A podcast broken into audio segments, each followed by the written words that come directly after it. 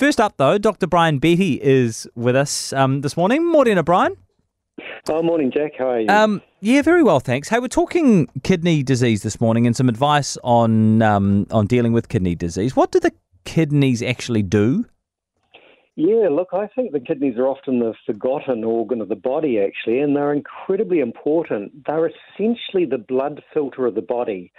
So, just like an oil filter in an engine or a, a petrol filter in an engine, they actually cleanse the blood. And um, they basically do two, three things.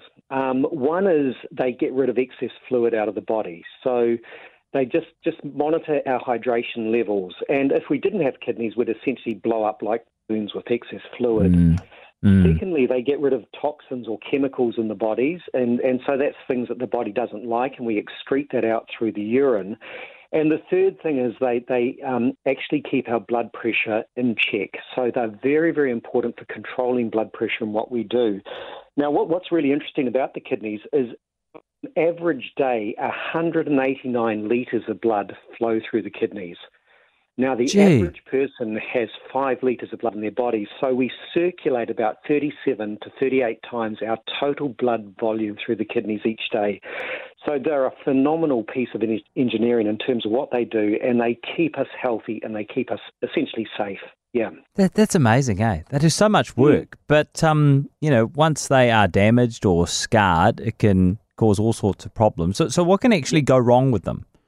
Yeah, so look, there's all sorts of things that can actually happen. I, I, I, suppose one of the biggest ones we see in New Zealand at the moment is sort of other diseases. In particular, blood pressure can cause kidney damage, mm. and that's mm. why we get so concerned about blood pressure. But the other big one is actually diabetes. So we estimate about 54% of people on dialysis in New Zealand, that is, their kidneys have, have failed completely had are on dialysis because of diabetes. So diabetes is a, is a big, big cause. The other common ones is sometimes infection. So we can get urine infections, which are quite common, and these can occasionally go up to the kidneys and cause something called pyelonephritis, and mm. that's a kidney infection. That's really, really serious, and that can cause quite a bit of damage.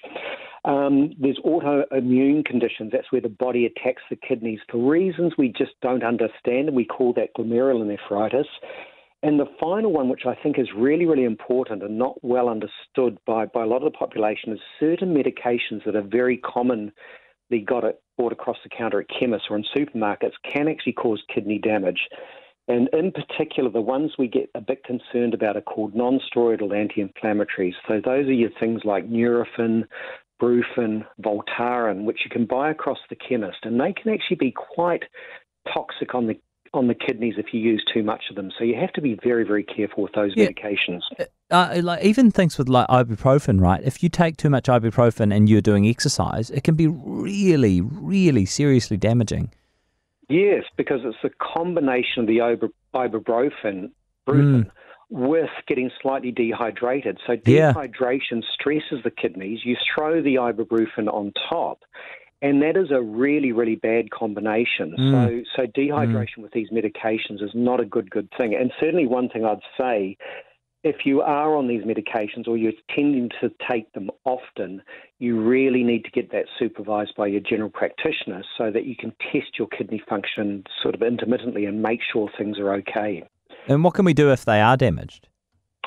Yeah, well, look, I mean, um, probably the single biggest thing that if you do have sort of sort of kidney damage, or it does show up maybe in a trip to the doctor, or you or you have some blood tests or urine tests and it shows the kidneys aren't quite right, the biggest single thing is blood pressure control. That's really, really important.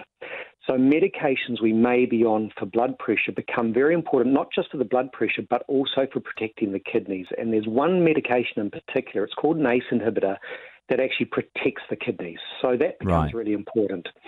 Um, controlling sugars if you have diabetes, again, is very, very important. And again, we've just had access to a new medication um, called empagliflozin, which has just become available. And as well as controlling your sh- kidneys, it actually protects, uh, uh, controlling your sugars, it actually protects your kidneys. So, right. medication that your doctor puts you on becomes really, really important in protecting the kidneys.